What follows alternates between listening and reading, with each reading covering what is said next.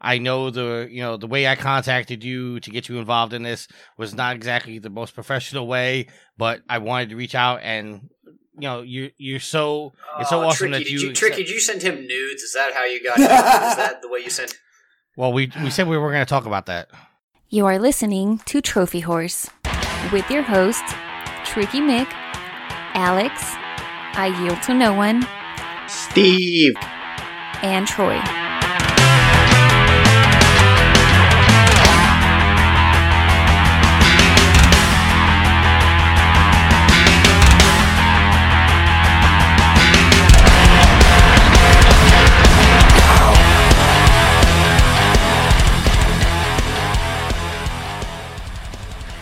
Hello, everybody, and welcome to Trophy Wars. This is episode 381. I'm your host, Tricky Mick. Alongside with me, the man, the myth, the legend, and the man that won't let me smoke my vape, Alex.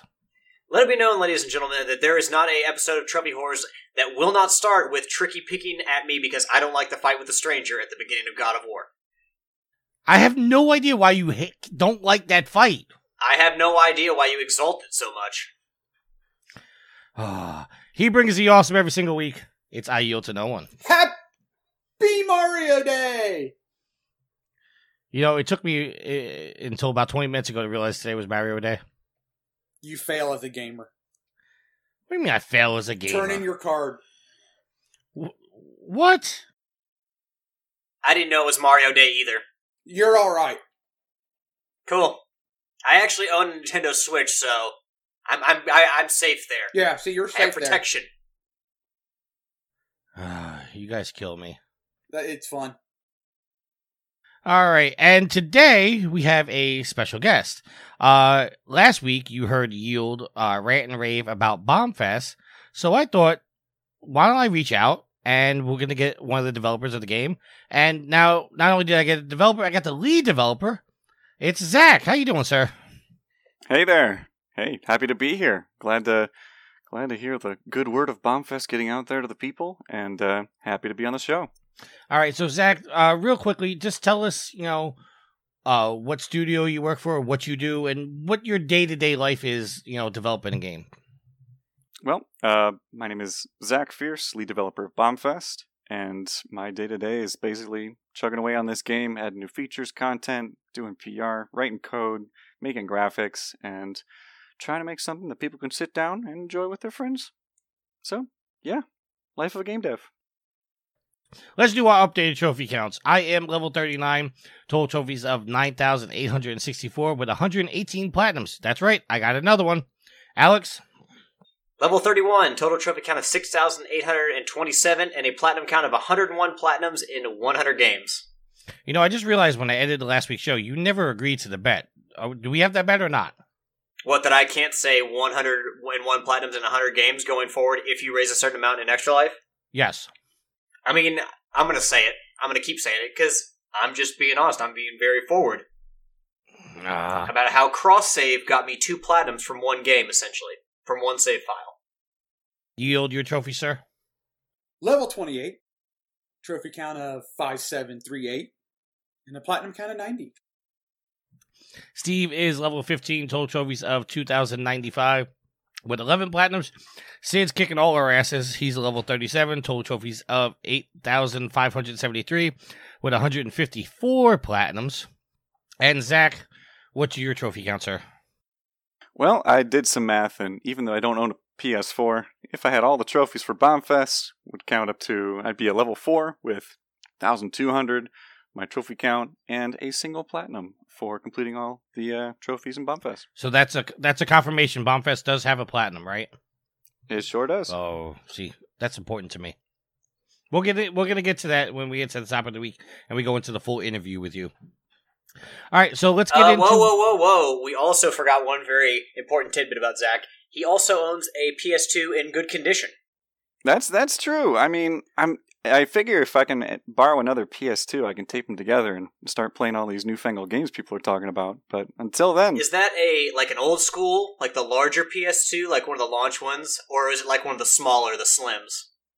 uh, it's one of the bigger ones, one of the uh, the black. I want to say it was the original release within a week or two. So I had to play. I owned um what was it, Crash Team Racing on PlayStation before owning a PlayStation or PlayStation 2.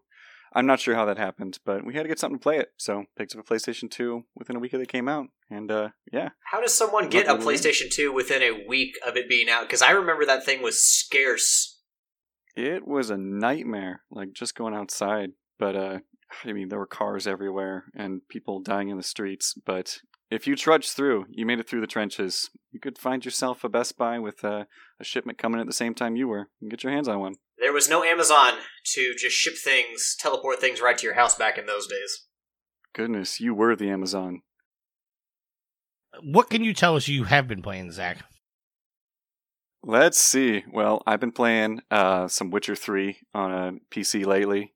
I've been hearing about this game for years and years, and frankly, I need a good comfort game, something I can come back and uh, kind of pick up between working on games, doing side jobs and stuff. And it hasn't it hasn't failed to please so far. It's got so much content. There's always something new, and uh, really enriching uh, environment and story. So, been really getting into that lately. And uh, otherwise, been doing some Smash Ultimate on Switch trying to figure out how to do short hops reliably because apparently that's a thing you need to be able to do to be good. So for now, I'm bad. All right, Alex. Well, lately I have been playing a whole lot of God of War. Gotten further in the game, heading to uh, the Land of the Giants. I cannot right now. The name of the realm escapes me. It's basically this third realm that you go to if you're counting Midgard in the realms.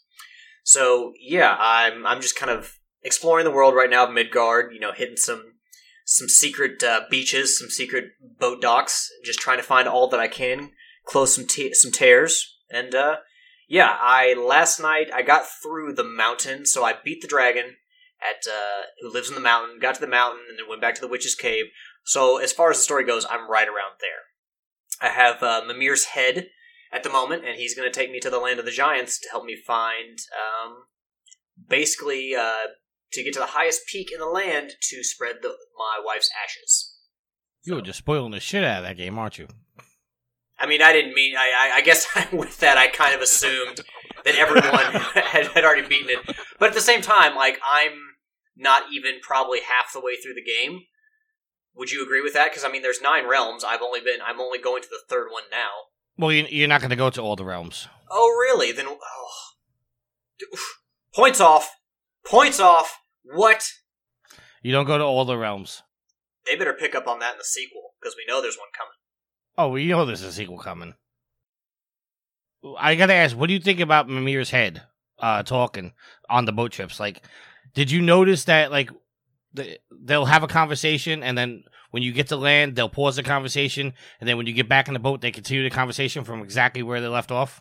Yeah, because both Atreus and Kratos have mentioned that, like, you were talking before and you didn't finish, and then he'll continue. The only problem with that, though, is I get what he was saying before, after I've gone and done some exploring and some killing. Uh, I completely forgot where it left off. So, what he it, it doesn't really help all that much when I forgot what you said before, and you pick up 20 minutes or 30 minutes later, or maybe an hour sometimes, and you're explaining something that I, I just have a vague remembrance of what you're talking about. Well, I, I found myself a lot of times when I pulled up to the to the boat ramp, I just stopped, waited for him to finish the story, then I went on. Because those those stories are really good. Like they, it's it's a it's a subtle way of telling you the story without making you watch a cutscene. Yeah, because I mean, you're traveling across the nine realms. You're traveling, traveling across the, the Lake of Nine, and just having another character sit there and talk to you while you're, you know, rowing in your boat.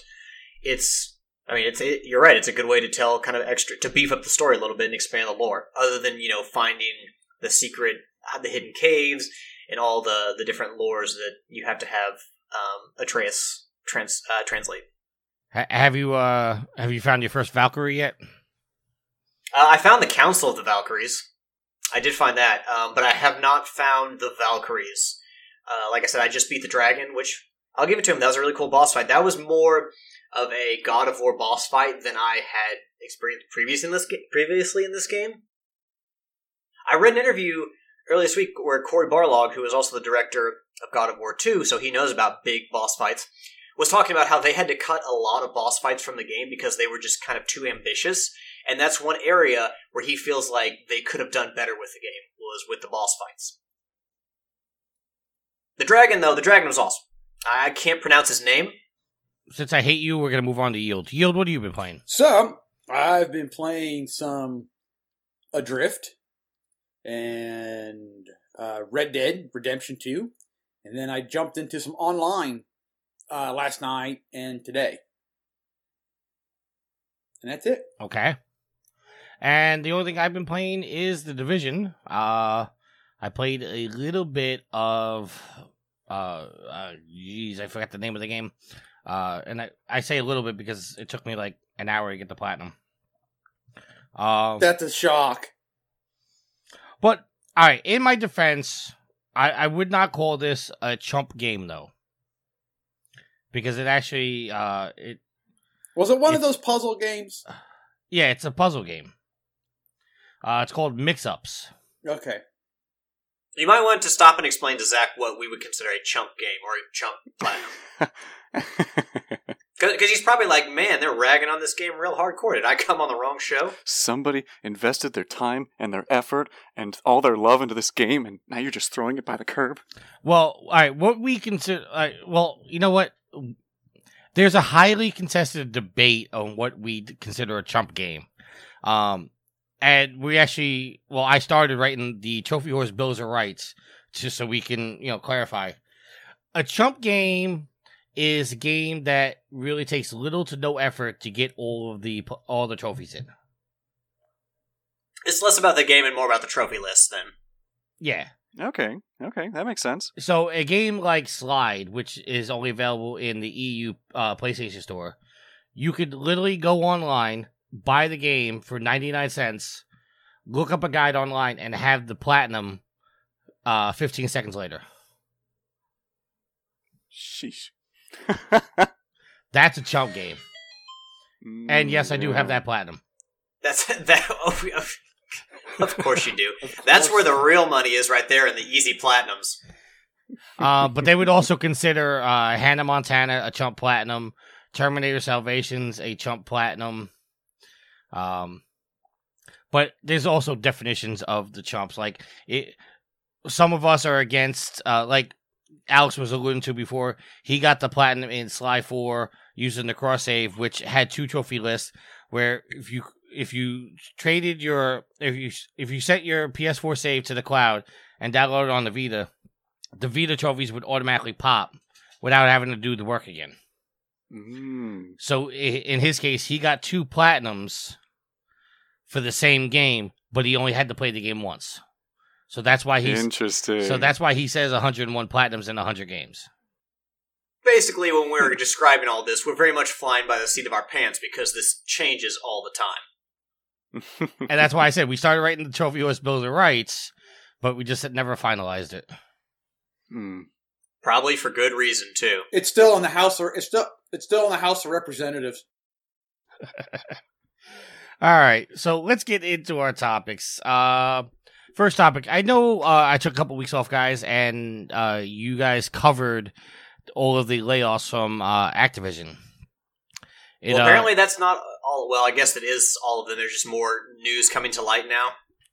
yeah, it says according to a recently discovered report, 209 of the 800 employees were laid off were actually part of Blizzard sides of gaming. So, um, it, it wasn't just Activision that was affected, it was also Blizzard that was affected. Uh, these employees were given 60 days of compensation and benefits, and quote, none were represented by a union according to the worker adjustment and retraining notification filed by the state of Blizzard on February 12th. Uh, these impact these layoffs impacted those in the U.S., including Irvine, Santa Monica, Burbank, and New York City, Austin, and Bloomington, Minnesota. I would figure that Blizzard makes enough money to keep itself afloat for the next two thousand years. That's what I would say. Uh, where did we get that information from, Tricky? Which website? This is coming from IGN. I mean, it's I.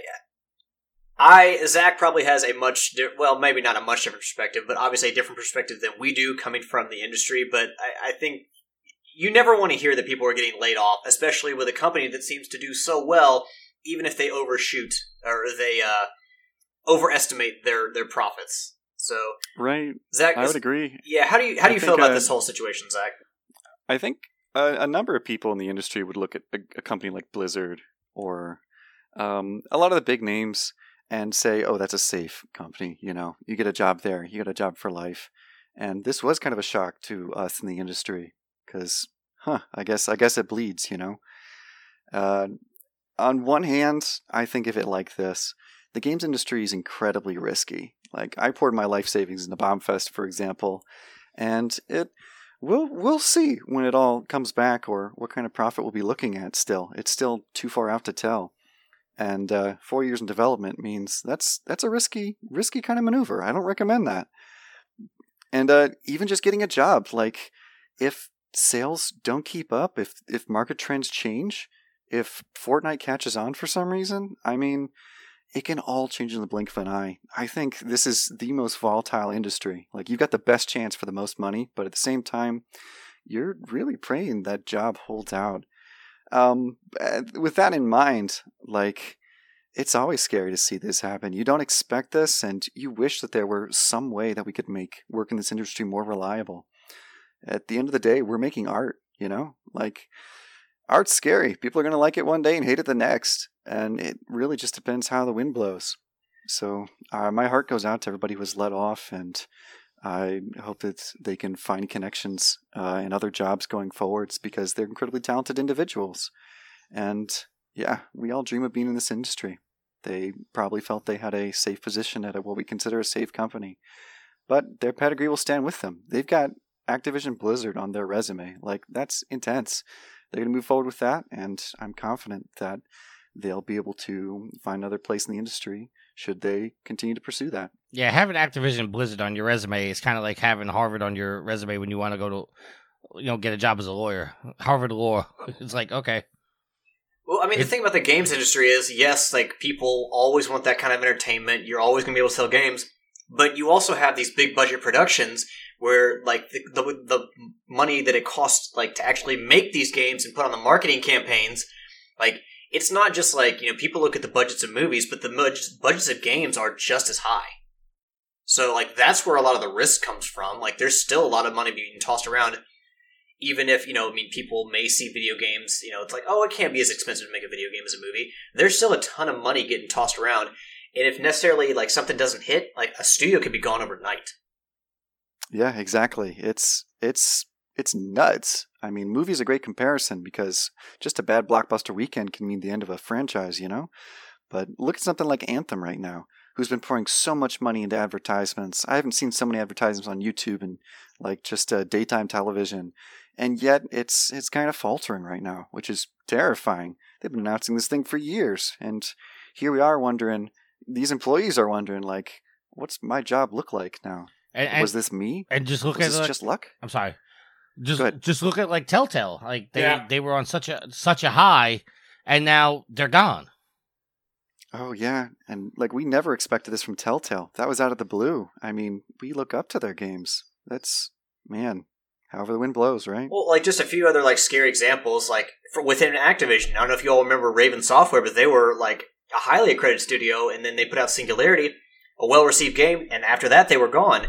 And you look at BlackRock Studio with Disney, and you know Disney's focus might might have been shifting away from that kind of game, but BlackRock Studio put out Split Second, a game that Yield and I both like, a very high quality game, and they were gone after that game. It happens Even in an instant. Well. You know, like even if you do good, that doesn't mean you're going to make it. That's that's the true scary thing. You can have a good game and people love it and then, you know, just doesn't make enough, so oh well. Yeah. Well, look at the I mean, you you were talking about uh, Disney, Alex. Look at the Toys to Life games. Like for the while, they were on the top, you know, between Skylanders and Disney Infinity, and then one day they're just like, "All right, we're done." I I think some of that was they oversaturated the market. I mean that that's true. I mean, but also look at THQ. THQ's main demise is when they came out with that UDraw tablet. Like they invested so much money into that, and when that flopped, the whole company went away. Uh now, in a little bit of news that we all kind of expected to come, uh, Kojima has officially said Death Stranding is a little behind schedule. Get out of here! Wait, hold on. What is the schedule for Death Stranding? There is no. We schedule. don't know. No one knows. all we've seen is a couple trailers. Why would he even say this? Because it's not like we all have like a date down in our calendars of when it's going to come out. I don't know, but uh, in another article from IGN, uh, Death Stranding has a, has fallen slightly behind Kojima Productions' internal planned release date, according to the man in charge. Uh, Kojima made the statement in an interview with J Wave, um, and was translated by IGN Japan. He says it's common for studios to fall behind on their planned release date, and Death Stranding is slightly behind our initial plan, but not behind by much.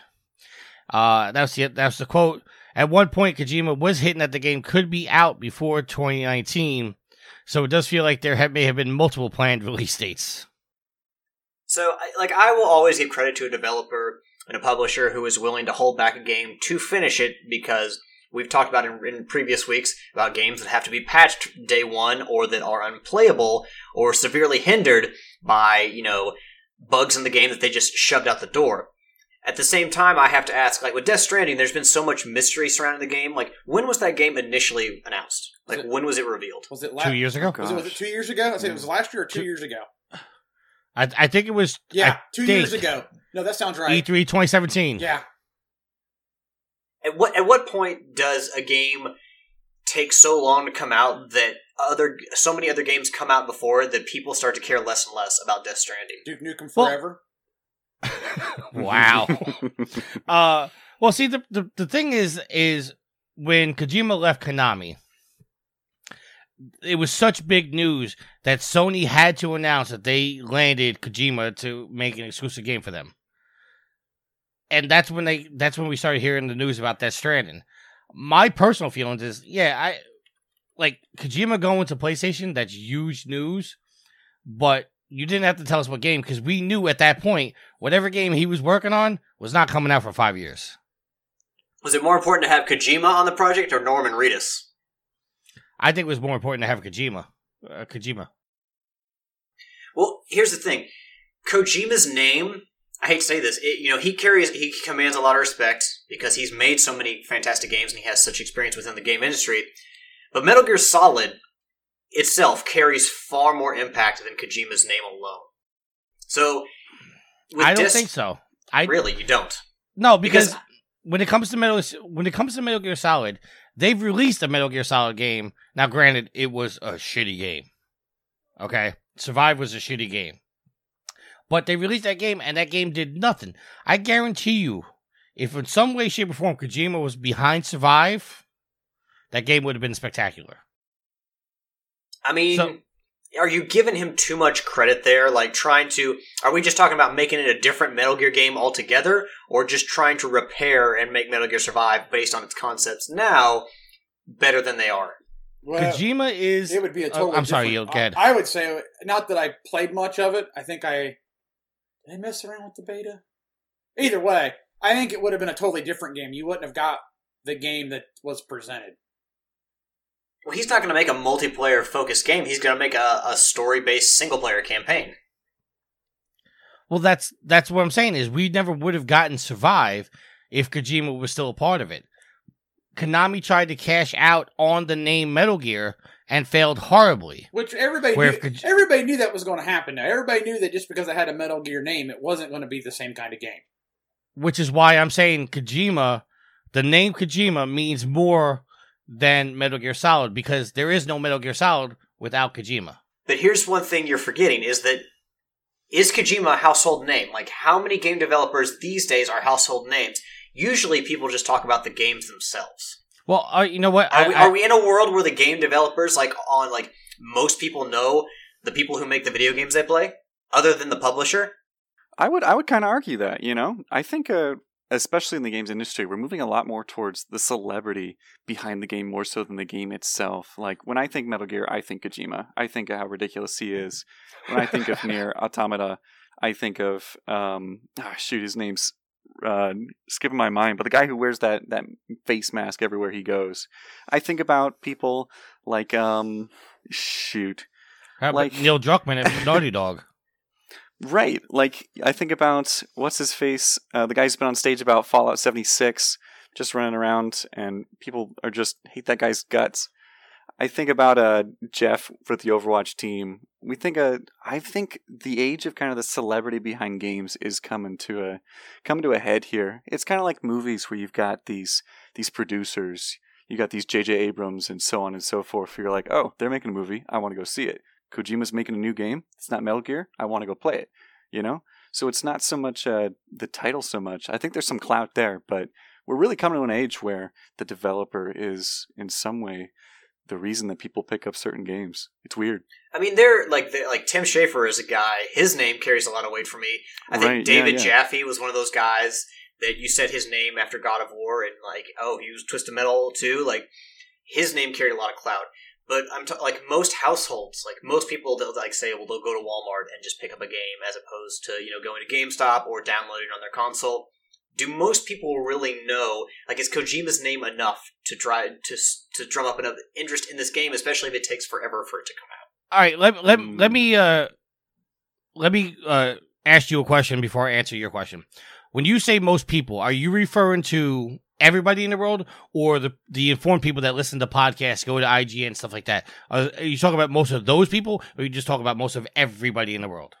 I will have to to retort with a question for you.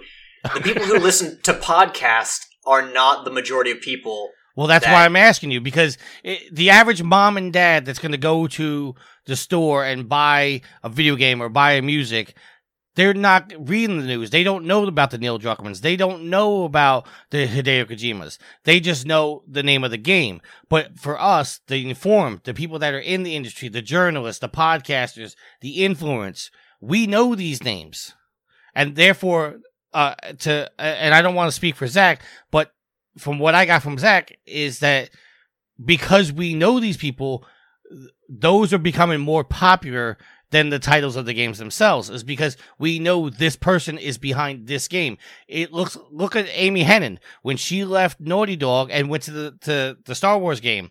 When the Star Wars game got canceled, it was shitty the Star Wars game got canceled, but also in that same comment was how Amy Hennig just lost her game. So it's just equally as important. Here's the thing. Like, what's the bigger percentage of the population? The people who don't listen to podcasts and go to video game websites, or the people Absolutely. who do? Well, the, the people that don't. But like, I would say, like, think of your top ten favorite games, or like ten games that you love to play on the PlayStation Four. Can you name all the developers of those games, like the the people behind it?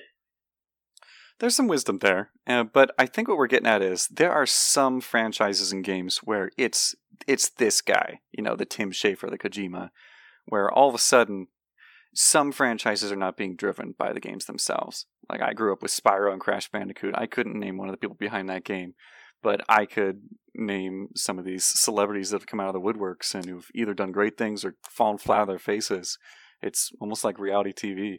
I mean, if you're So- talking Insomniac Games, Ted Price is usually the guy who's in the forefront quite a bit, the the CEO of uh, There we go. Insomniac. So I definitely think that a lot of these developers deserve to have their names out there, um, and you know they need, deserve to be household names because they're obviously putting in a lot of work and a lot of hard work. So yeah, they definitely deserve to be known. I just wonder with a game like this if Kojima's name alone is enough to carry it. I, I, I personally think yes. I mean, obviously, Well, You're a Kojima holic. Well, see, I'm I'm the skeptic on that. I I was interested when Kojima was doing an exclusive game for PlayStation. Everything that I've seen from Death Stranding makes me go, okay, that seems what kind the hell am I looking at? yeah, it, it seems interesting, but what the hell am I looking at? Because I'm still, I, I am still not sold on this game that I'm buying it. Now, I know because of what Kojima has done with the Metal Gear games that it's going to be, there's going to be a lot of twists and turns. There's going to be a very heavy story driven that you have to pay attention because something he mentioned here is going to get brought up way down here and to tie everything together. But still, if if it doesn't play well and it doesn't, I don't want to say feel cool, but I mean, I, you get what I'm saying. I'm, I, I, I would pass on it, even with Kojima as the head. The thing, the thing with like a the kind of the the downside of the celebrity culture is that Kojima doesn't make Metal Gear Solid, right? He's the the game designer. There's a whole team that works to make those games as memorable and as fun as they are. And will that same team be working on Death Stranding? That's what you got to ask. Well, he, he, he well they did they did announce that most of the team from Kojima Productions when they were with Konami have moved over. I mean, obviously some stayed, some went, but they but he said the majority of the team he had with Metal Gear is now working on Death Stranding. Hmm, we've got a new environment. I I wonder if that's going to have an effect on the quality of the game. So I'm definitely a skeptic here too. Well, But here's here's. Oh, sorry. Hmm. Go ahead, Zach. uh, like his name, his name's got some weight to it. So we'll see how much he can swing with that. Go ahead. I think the biggest problem with this game in particular is that it's been announced two years ago, and we still have no idea what it's about. Well, they they even in the article that uh I linked in the uh, agenda, they did a two hour demo, including with um uh they the Metal Gear movie director uh was in there, and they all walked out of the meeting going, "I still don't know what the hell this is about." Yeah, and that only lasts for so long. You can only give us breadcrumbs for so long before we're just like, why do I care about this game other than Kojima's in it? Or Kojima is behind it. I mean, it's got it's got Nolan North, it's got uh, Troy Baker, it's got Norman Reedus, it's got some big name celebrities in the game. I I just don't think we're really gonna know what the game's about until The game is out. we have. well, no, I'm gonna say a little while before launch because the the mystery, you know, like even this conversation like we're having right now, the mystery behind it. To Alex's point, it's only gonna last so long, but the mystery is what keeps people talking about it. I can't argue with So- that. There, there's there's a there's a, a value to the way this is being quote unquote marketed because it's still staying up in conversations. And like Alex's first thing, like, why even announce it's behind schedule if we don't even have the release date? It's to keep it in your mind. That's a good point. All right, so that is the end of our topics this week. Now, wait, Uh, before you throw it to Sid, I'm a little disappointed in your topics this week. Why is that? Because you did not put on here about uh, the Division 2's big day one patch. And I thought for sure you'd have that in there. Well, Trying I to sweep that under the rug there, Tricky. No, I mean, I we could talk about it. I I honestly didn't do it because one of the rules that we have on the show is that if not one more than one person can talk about a topic, we uh we generally skip it. Yes, uh Division 2, uh if you buy it digitally, um they, you have to download the game and then there's going to be another 92 gigabyte patch. Ain't that crazy? I saw that. I thought that was insane. Ugh. Yeah. J- j- in my opinion, just delay the game. it but that that's the thing it's not it, the patch is is huge but it doesn't re- uh, replace the game size Okay, now explain Yeah. that to me. uh let's just say your game the game division 2 which i don't know exactly let's just say it's 80 gigs Okay, for the base game for the base game to install it onto the system to play it, it's 80 gigs. right All right. and maybe Zach can talk to more about this than I can because I'm I'm I'm speculating at this point. There's something wrong with the Division Two, the way it's coded right now, where they have to patch the game. The patch itself is 80 to 90 gigs, but it just patches the game. It doesn't add to the size of the game. Yeah, yeah. Um, I would say what's probably going on here is a couple things. Like, why is there a day one patch? Is a great question, and why is it so big? Well, that's every The game size nowadays. itself. yeah, like, why isn't there a day one patch? Like, even Bombfest, like, we were pushing a patch the day before. We had a, a day negative one patch. Um, with these things, like, uh, when it comes to like a day one patch, like there's certification that comes with getting stuff on consoles, getting into different countries and outlets, and selling on markets. And one of the big problems is it just takes a long time. I mean, Bombfest, we'd submit it, and it would. I mean, I can't talk specifics, unfortunately, they're NDAs, but it took us five months to get it through on everything Oh wow. and the game was done. Like it wasn't changing. Like it was done. In fact, I was working on the next patch that whole time, and working on fixes. So five months to push that through, and to get a patch through, at least a couple weeks. So I think what it comes down to is these guys had started the certification at some point, realized there were bugs a little bit after that process, like five months out, if you will. So they're four months out. They they come up with a fix. They can't push it into the main thing till it's certified and on the market. A day one patch is kind of the curse because you have to choose this thing's good enough to market, and if something's bad, well, get in the day one patch and hope nobody runs into it before then. But uh, as far as file size is concerned, like there's parts of a game that are just big. They're just bulky. You can't compress them. Usually patches are small because you're not sending like the game back to the consumer. You're sending the changes. So it's like, okay, this enemy does three more damage. You don't have to send the whole enemy code back. You just send increased damage by three. So what I assume is happening, there's a core system or something in there, a big chunk of it, that they just can't shrink down. They just can't make it smaller. Their compression, their patch software is just not working. But at the end of the day, the game size isn't going to be bigger. That amount is just what's going to be changed. So they'll basically replace that size of data with this patch, and uh, it'll the same space will be taken up. Hopefully. All right, and now I have to ask you, and I'm going to put you on the spot, and if you can't answer it, I'll just I'll have Alex take it out of the show entirely. We when we've talked about patches before, a rumor has surfaced that when it comes to patching your game, Sony or Microsoft charge you up to forty thousand dollars to patch your game after release. Is that true? Mm, so, based on the fact that our publisher is allowing us to patch our game, I I don't actually know that number, but I assume that if it's above zero, it's nominal.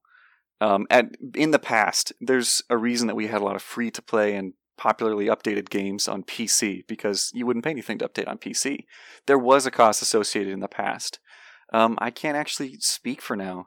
Um, but I assume that it's it's far lower, if not just nominal, because we're allowed. I've been pushing patches, and my publisher hasn't been getting pissed at me for making changes. So, if so, I got a debt to pay off. But um, at some point, that was true. I'd say nowadays it's a different kind of field.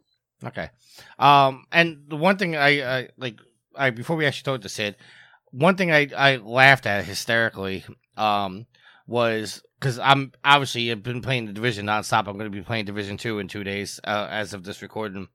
Um, Ubisoft went full savage and released a press release, you know, fake press release, uh, saying Mexico would declare a state of emergency to ensure national security and protection, approves full funding, uh, building of a wall to immediately along the United States border. I, I read that. I thought that was awesome. Great PR. Thought that was hysterical. I, I loved it. I read that and I'm like, bravo. that that's marketed at his best. Like, oh, all right, you guys are gonna, you guys are building the wall. No, we're building the wall to keep all you sick people away from us. All right, so our topic of the week, we didn't, we don't have a topic. What we have is the interview. Zach, we're gonna take full advantage of the fact that you're here and we can talk to a developer. And uh, since Yield loves your game so much, I figured I'd let Yield lead the the interview. Tricky, Tricky just wants to eat. No, no, no. I have no food in front of me, but I do want to go smoke a cigarette, so I'm going to step away for a second. Ah, see, there's the reason. So, so I heard about your game, Zach Bombfest, from my buddy who was at uh, went to Famcom. What would that would have been? Three weeks ago from today. Yeah. So he was over. He went there. Come back, and he's like, "Dudes, we were all sitting together playing video games." And he's like, "Hey, man," he's like, "You guys got to try this game out." I tried it the other week, and we're like, "All right." So we played it, and I, we played it for like five hours, just sitting there blowing each other up. So I, I wanted to ask, or one of the things I wanted to ask was, um, what inspired you to make Bombfest? Well, um, let's see. Uh, the, the good, a- the the bad answer is just kindergarten. You know, your friends building up towers. You want to walk over and kick that sucker over, but that's not how you make friends, and uh, that's probably why, probably why I've got so few friends these days.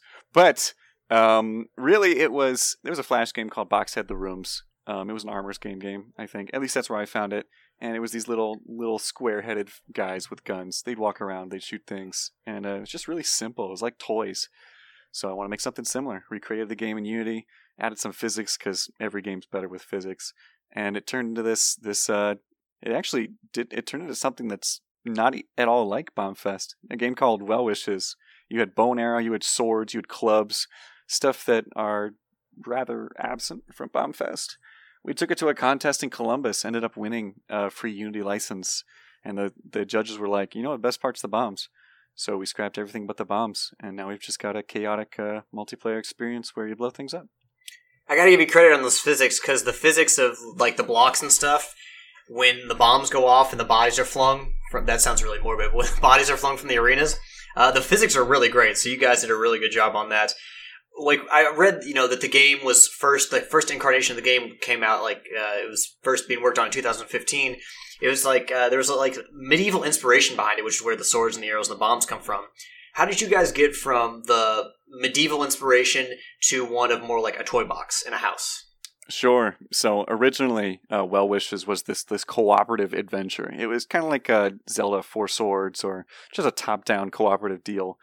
And uh, I just had these simple little. The the story was basically you had some really boring medieval people who had to go on an adventure. You had a baker, a courier, a tailor, and a minstrel, and they get chosen into a, a adventure of high fantasy and high stakes and saving princesses and whatnot. I don't remember at this point, but the names just stuck as the game evolved. Um, I love these characters. I loved uh, what I'd drawn into them, and I said, I've already got the designs and stuff. Why not just keep them how it is? From there, it's just grown. We've been adding new characters and requesting characters from the community and adding them to the game. And uh, I don't know. There's something about toys and medieval setting that just feels right. Destruction, like castles. Maybe there's some besieged uh, seeping in with the influence there, but just something about just fits. So I can't say for certain, but it feels right. It's really cool, like when they go like there's the level select screens, and it's basically like an arena within like a bigger room, and it focuses on the room, and then like it zooms in onto the arena itself. It may be like a nightstand next to a bed. Like I really like the presentation that you all did there with that. Thank you so much. Uh, that was I to, to attribute that to um, Marissa Hike, our 3D um, art director, basically, or she is our art director, I should say. She does the 3D art to make those rooms, and she had the idea for those transitions. Um, we wanted to, you know, it, it's a kid playing with their stuff. Like I can't make 3D models, so when we first made the game, it was just a table floating in space, and that didn't make a lot of sense. So Marissa came in, she's like, "Let's just make these rooms." and I think I think the presentation really lends well to showing that you know a kid's gonna own some space. They're gonna build their castle, their tower, and they're gonna make a mess of things. So um, I, am glad you like it, and uh, we're we're happy with it as well. I I do have to ask: Do you guys ever get like questions or associations to Bomberman? You know, um, I before I started advertising the game as um, sumo wrestling with explosives, I'd say it's Smash Bros meets Bomberman. Okay, and... can, I'm sorry to interrupt you, but like I've I have been like someone else mentioned Bomberman. I was like, okay, throwing bombs at people, I kind of get that. But then like I saw people flying out of the arena. It's like, oh, that's kind of like Super Smash Brothers because like you, I've been playing quite a bit of Super Smash Brothers as well since we got our our Switch for the holidays. But okay, so I, I just kind of that was kind of the same thought that went through my head. Um, while recognize it as its own entity, its own game, I'm like, wow, that that's kind of like Bomberman marries Super Smash Brothers. So sorry, mm-hmm. Zach, go ahead. You got it. And uh, Smash Bros, of course, just a classic party game where you bring your friends together. Like our whole goal was getting people on the couch, and Bomberman. Uh, uh, I've never played Bomberman. I heard it's a good game, so I hope it's fun. Uh, but yeah, I figure why not just sell it as games that people recognize and understand, and that seems to do a good job of explaining it. All right, I, I'm back, and I got to ask a question. I, I now, granted, I was away from the headphones for a second, so I don't know everything that was just discussed, but you're on a trophy podcast. Like we care about trophies.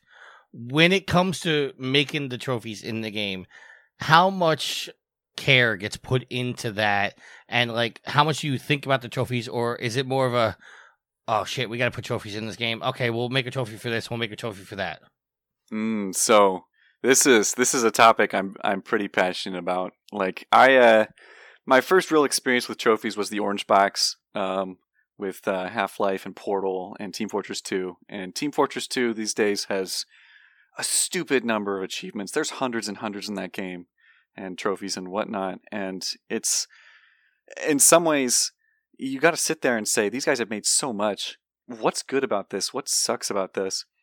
Um, I think achievements add to a game so much. Like when you give people a trophy to look forward to and try to like accomplish, sometimes it's just what start the game. Okay, chapter one you load chapter one, you play chapter one, you finish chapter one. There's three trophies for you. Like that, that doesn't add to an experience. That just shows you how far you've played. Just look at the percent next to your save file. But when something gets you to think about a game in a new way, something that the developer was like, "This is cool, but no one's going to find it," that's that's where the beauty kind of comes out.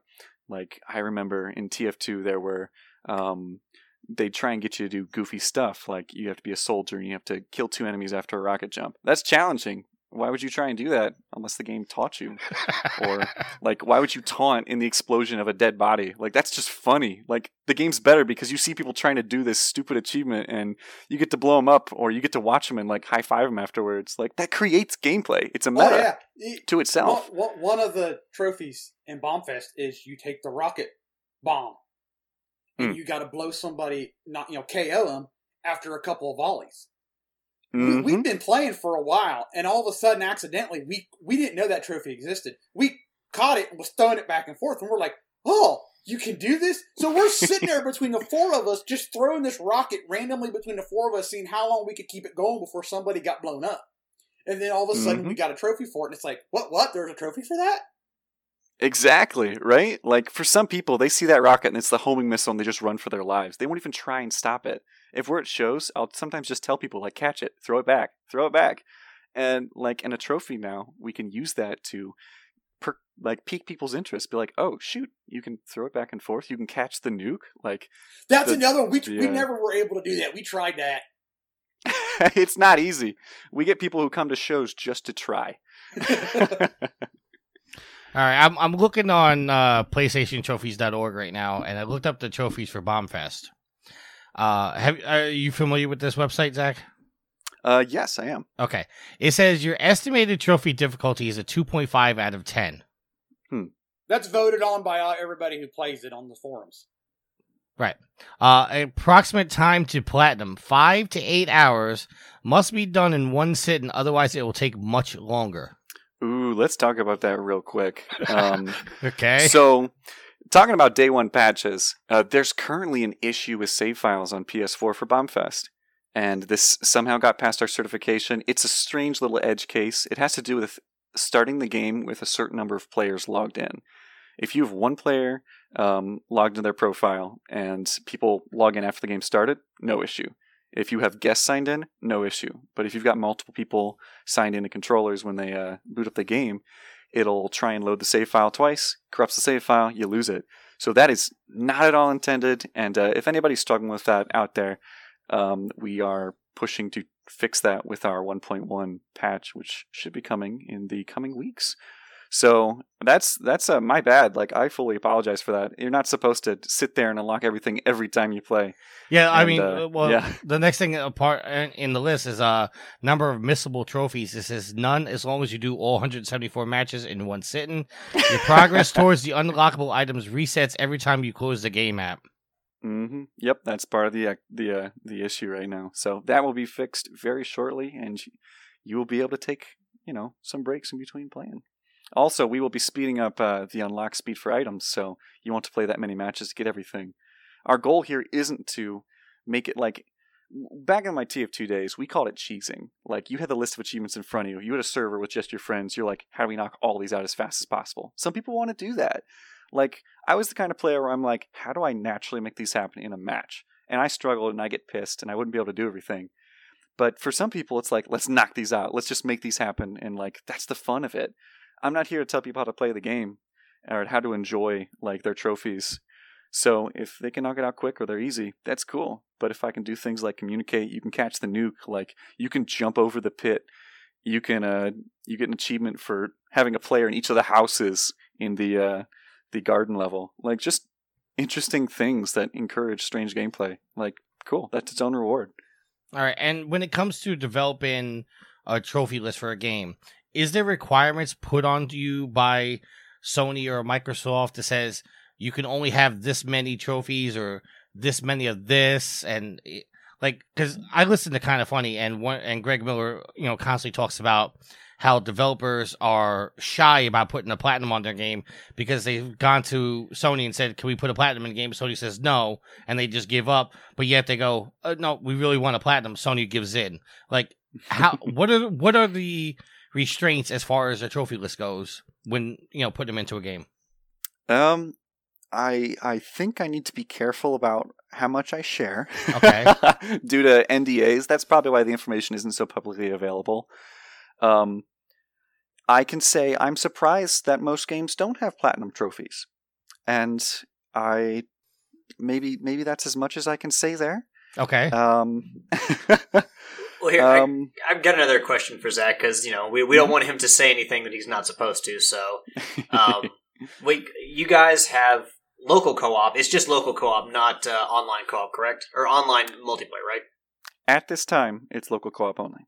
So, like, Yield and I are big proponents of local um, multiplayer. Like, what goes into that? If you're looking to make a multiplayer game, like, what is kind of the things that you have to think about before deciding, okay, we want to put out online first, or we want to do local couch co-op first?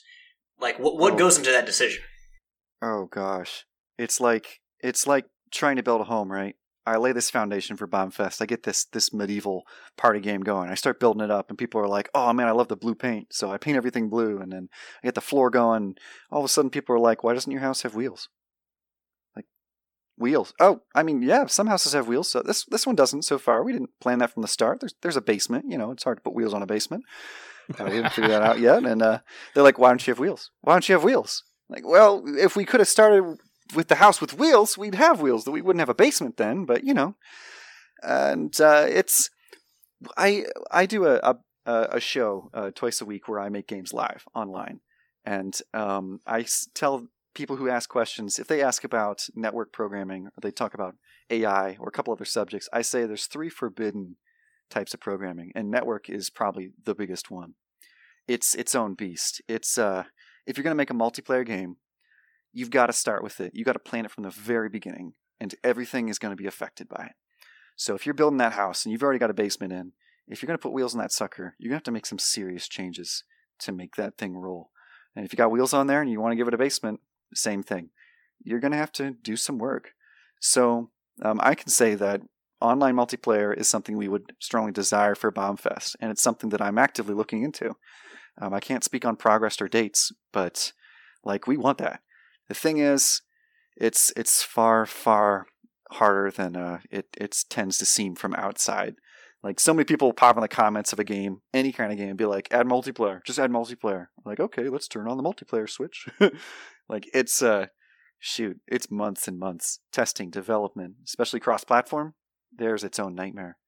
So um, I'm not sure if that answered the question, but No, that uh, definitely. I, one of the things that I noticed because I wanted to get, um, I you know I watch videos on YouTube of people playing together, and one of the things I noticed, especially with a couch co-op game, you know, you like Mario Party, Smash Brothers, like some of those some games are meant to be played in the same room with other people. And I think this is definitely one of those games. I mean, having online options also is very nice. But when I was watching the YouTube videos, just seeing the reactions of all these people that were playing together in the same room and just like a bomb goes off and all four people go flying off the arena and you just hear the ah from four people like that kind of atmosphere cannot be replicated online And, and then, and then you're, You're right. then you're arguing who was the last one KO'd to get the, the points.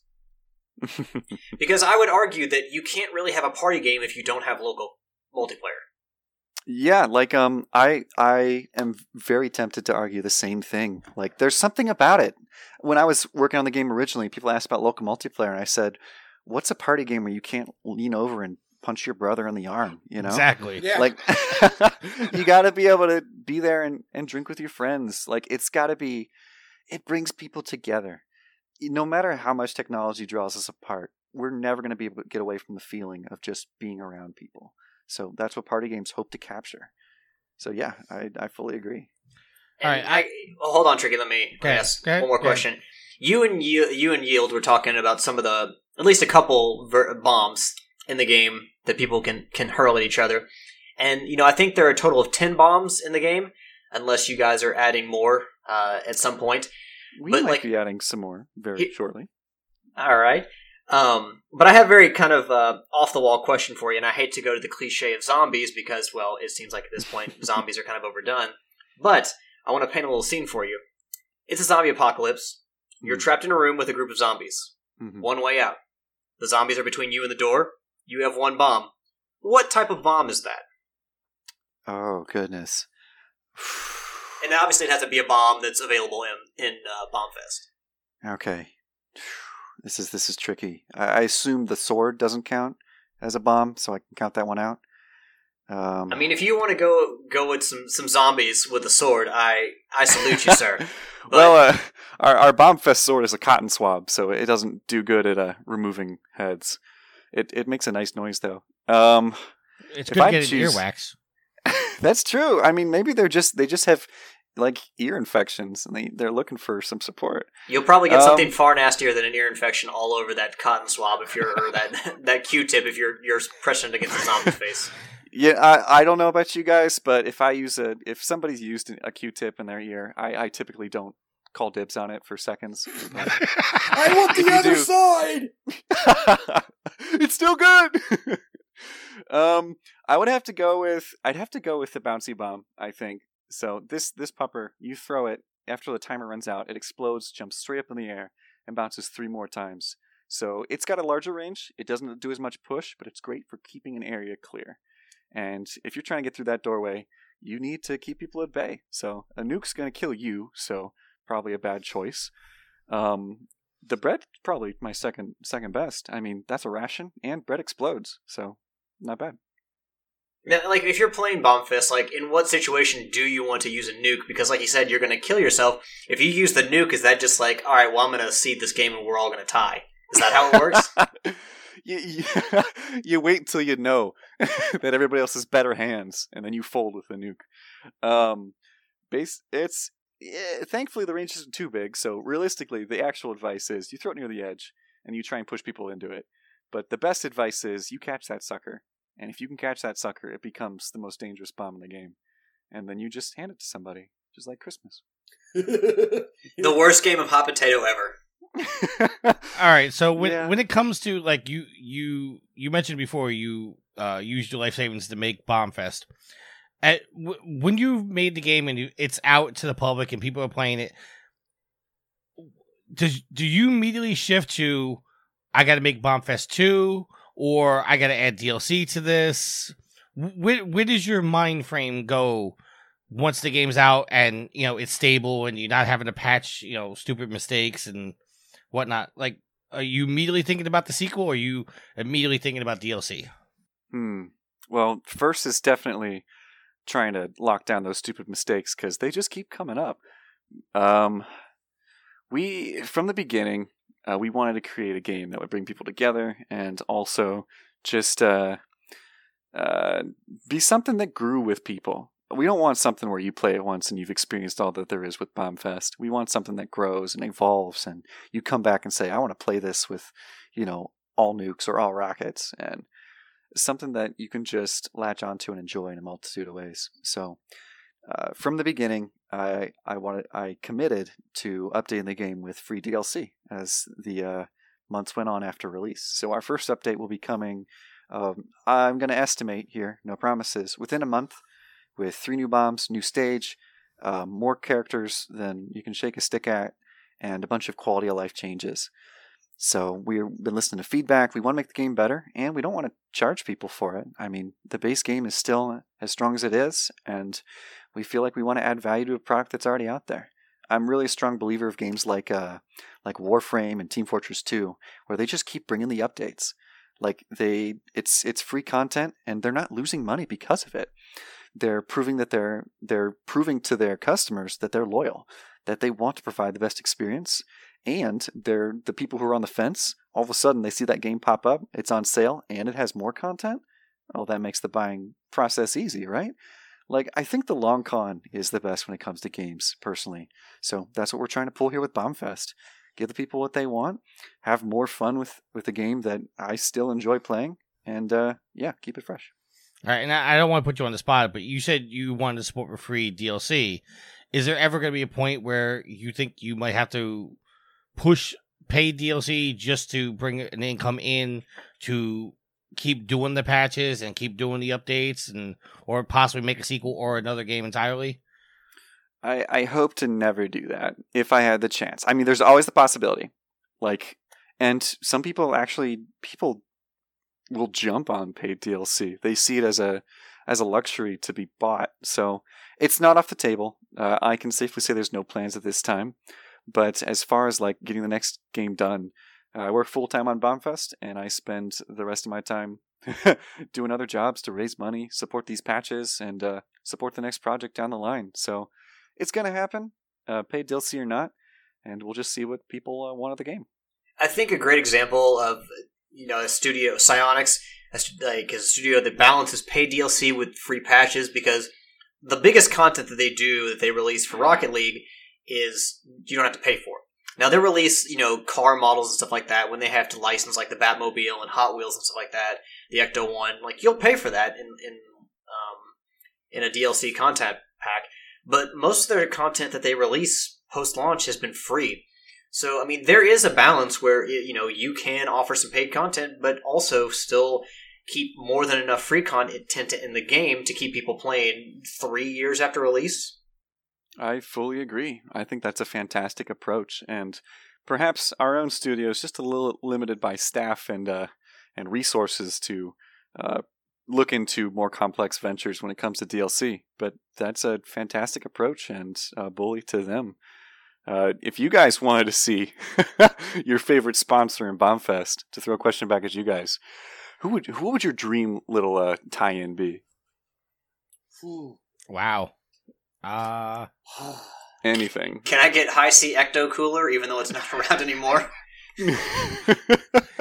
oh, I would I would jump for that. I could just put it in the background of a few stages. Easy, easy. it slimes everything when it explodes.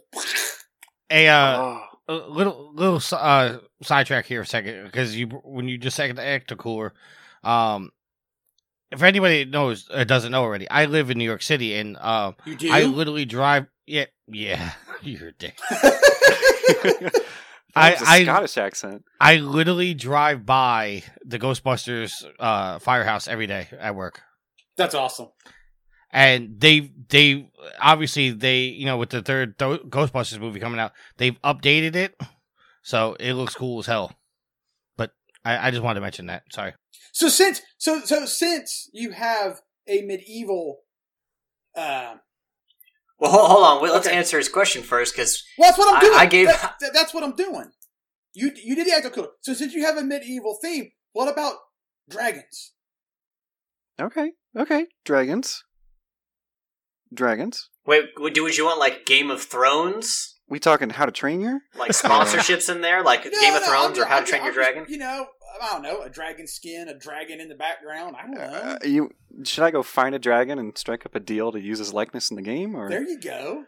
That'd be a little expensive. I feel though. like I think I think that if I had to give you a, a real answer to this question, like just seeing some advertising for some other indie games in there, um, I think that that would probably be like that would be nice just to see because I mean you've seen um, like uh, uh, Brawl Out has a couple um, has Swan from Guacamelee and it's got I can't remember the uh, the other indie game character that's thrown in there, but you do see a lot of indie games incorporating other characters from indie games in there. Shovel Knight's been tossed around a little bit, so I think I would just like to see a little bit more coverage for other indie games.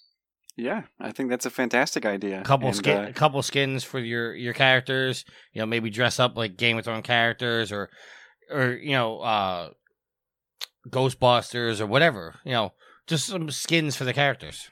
yeah, that's then that's easy enough to do. So I think that's on the table. All right. The hardest Uh, part is paying for the licensing of those Ghostbusters characters. or you know, just getting close enough. yeah, you just get close. Or, or, or just whatever you do, don't use Friday the Thirteenth because apparently that game was picking up steam, and then they had to squash all everything with that. Mm, oh gosh, yeah, you don't mess with legal stuff when it comes to games. Like you never mess with legal Well, stuff. apparently they had the license, but then Kane Hodder brought them to court, and everything had to cease and desist. Ooh, weird. That's that's that's sketchy. That's sketchy. I I wonder the details of that.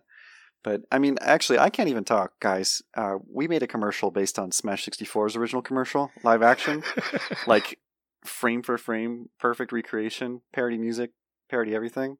So I, uh, and it's the only commercial you won't find on Nintendo's official commercial um, on their on their official channel on YouTube. So um, I can't speak more on that, but you you be careful with stuff. All right. Uh, you guys have any more questions, or we can close out the show? Well, I, I've got one.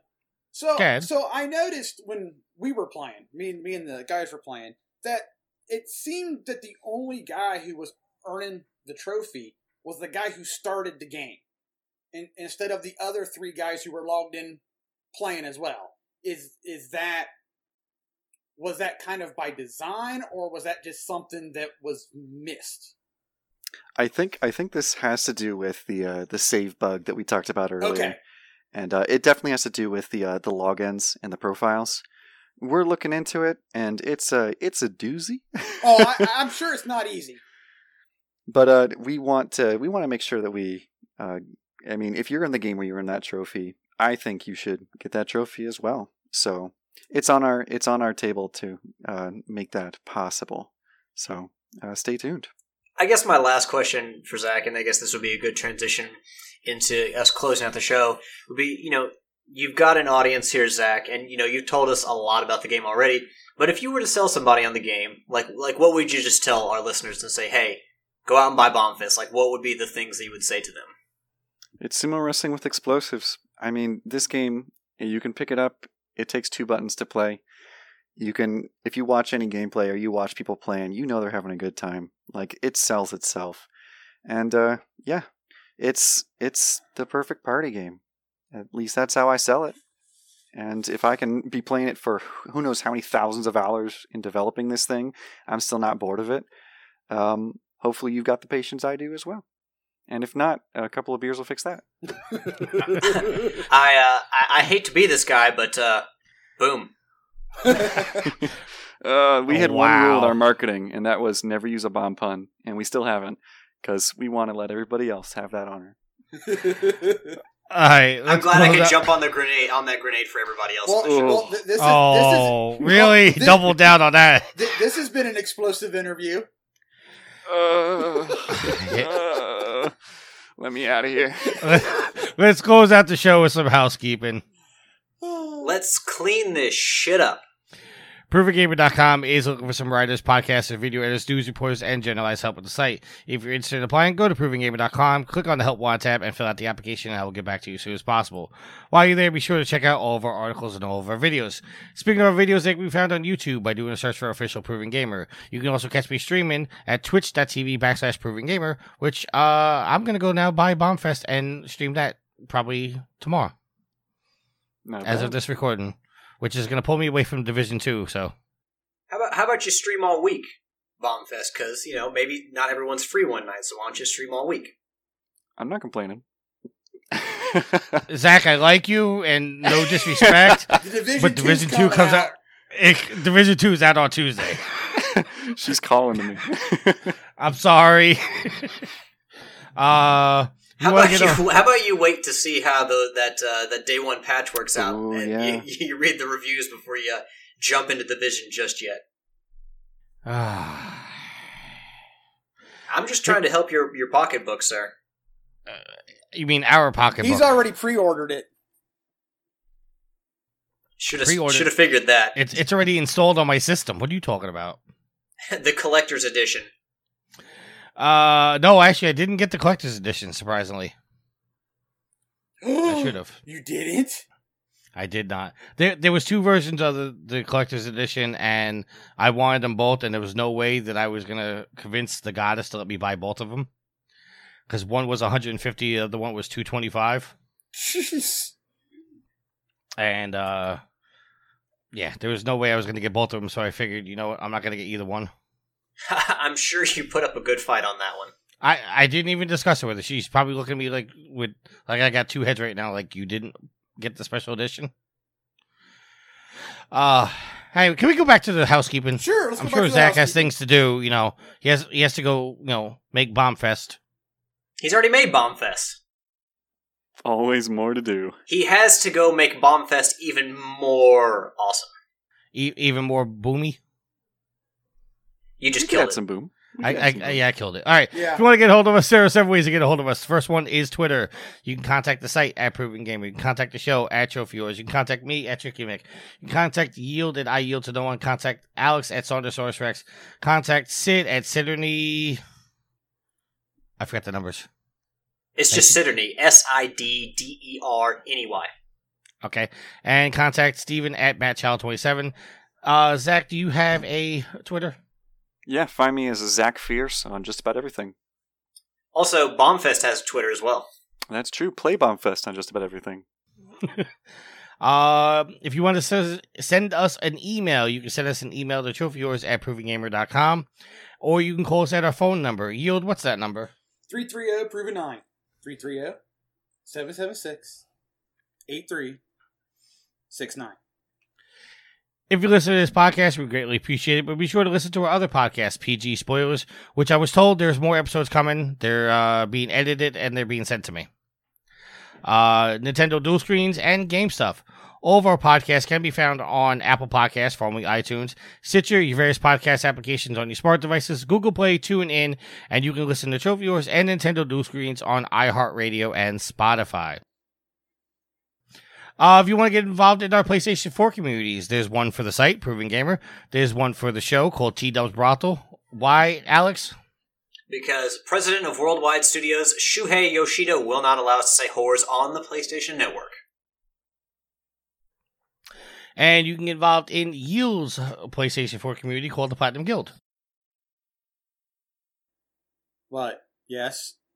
Why don't you tell people what they can do on the Platinum Guild? Ah, okay. So, why didn't know I didn't know we It's it's like you haven't been on the show before. Why didn't know that's what you were leading into? You you said I had a th- anyway. So you go over to the Platinum Guild, request a uh, application. You better hurry because they're filling up fast. I I might be at my quota for the year yet. So um, it's a place where you just post your latest platinum, brag about it, keep track about it.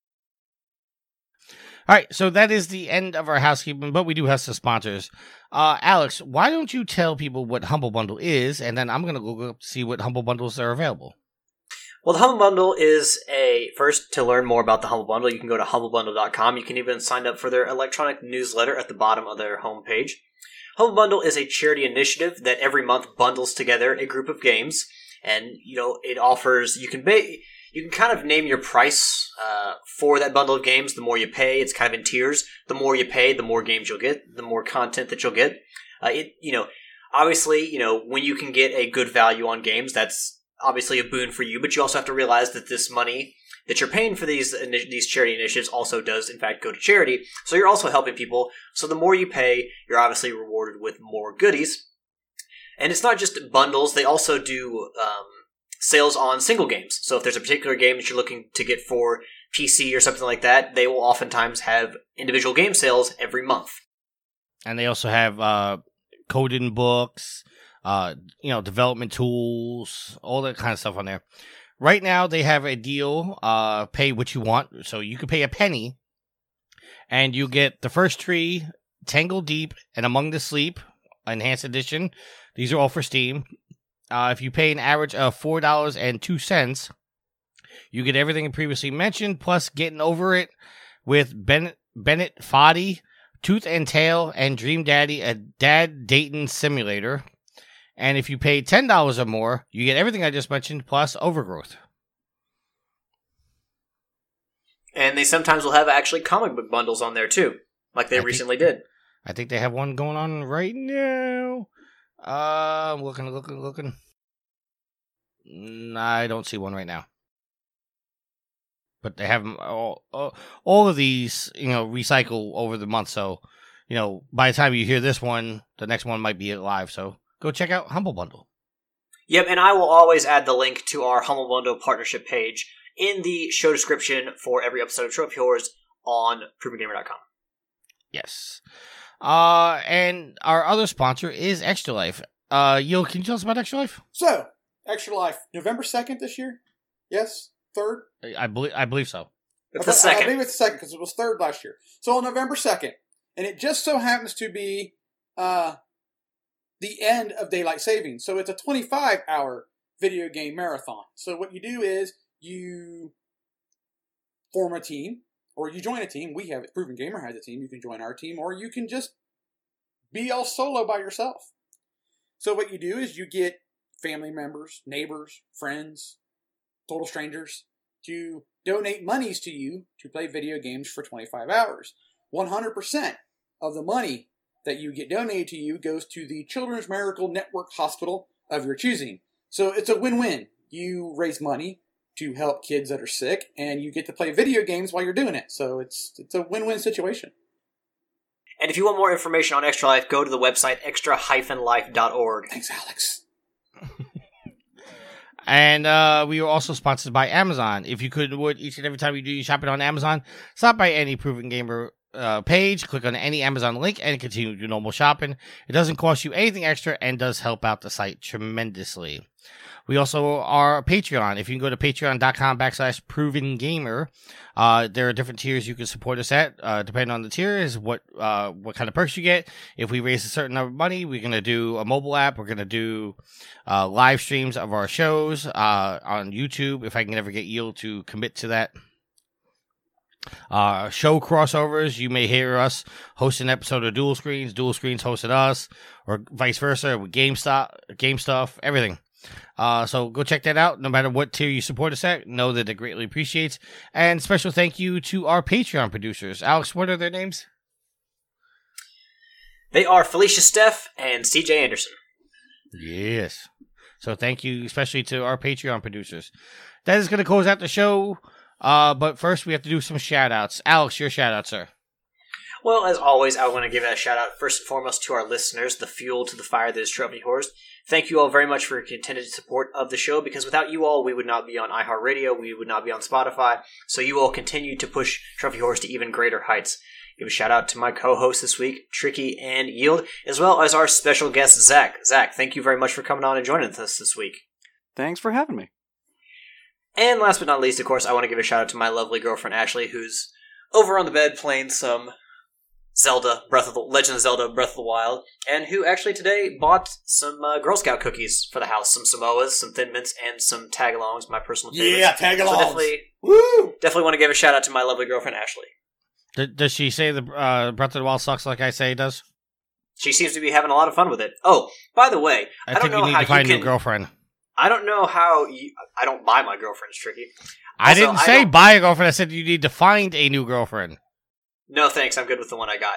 But I don't know how you can. Uh, I can't believe I forgot to bring this up. How can you complain about the changes they made to Zelda and Breath of the Wild and sit there and be completely gaga for God of War after all the changes they made from one part of the series to the next? All right, we're gonna get into this next episode. All right, that's fine with me. Fair enough. Uh, those are my All right. shoutouts. Yield your shout out, sir. So, uh, as always, I give a shout out to the pimps and the madams of the whoredom. Thank you for listening, downloading, spreading everything that is Trophy Whores and Proven Gamer. I would like to give a shout out to Zach, Bombfest, and all, or I should say, Zach and all of the team at Bombfest because it really is a very fun party game, and you guys should give it a whirl because it's it's fun. It- It's a bang up job. Didn't really? You're They re- don't end. really really. We'll be feeling all the shrapnel from all these jokes on, on Tuesday and Monday. See, see, you're getting creative. I, I like that. the the the air raid sirens going off, the nukes about to fall. Um, You guys Oh. just- uh, th- th- this is awesome. Um, a shout out to Tricky and Alex for recording this week. Uh, and yeah, that'll do it for me this week. Zach, uh, uh, your next buddy. you your shout outs? Um, shoot! Shout out to anybody uh, who's picked up Bombfest. Thank you so much for supporting a, a dream and what I what I hope and will continue to improve upon is a good time. And uh, shout out to Marissa Hike, Matt White, and uh, Jeff, and everybody else at Whitethorn who helps bring this game together. Uh, thank you guys so much for having me here. Like this has been a I almost said a blast. That was close. This has been a really good time, and uh, enjoyed uh, talking with you guys. And uh, just uh, I don't want to put this out there unless you know, obviously you have, but if anybody's going to PAX East, you'll be there to uh, talk to people, right? I will be at PAX East. In fact, I'm presenting with the Indie Mega Booth as a it's a huge honor. So find the Indie Mega Booth. Come find me. I'm the redhead. I'm definitely gonna come find you. Sick. All right, and I want to give a shout out to the goddess who is patiently waiting to cook dinner. Uh, shout out to Sweet Mama D who uh, was nice enough to leave me alone so I can do do this recording because she normally interrupts me during them. Uh, shout out to all the listeners. A special shout out to Zach. Thank you very much for coming on.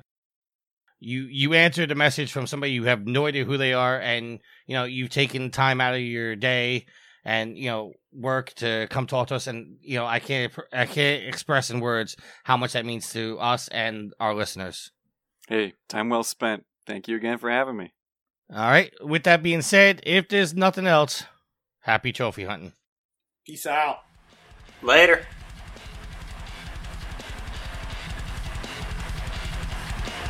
Save your last words, then read to me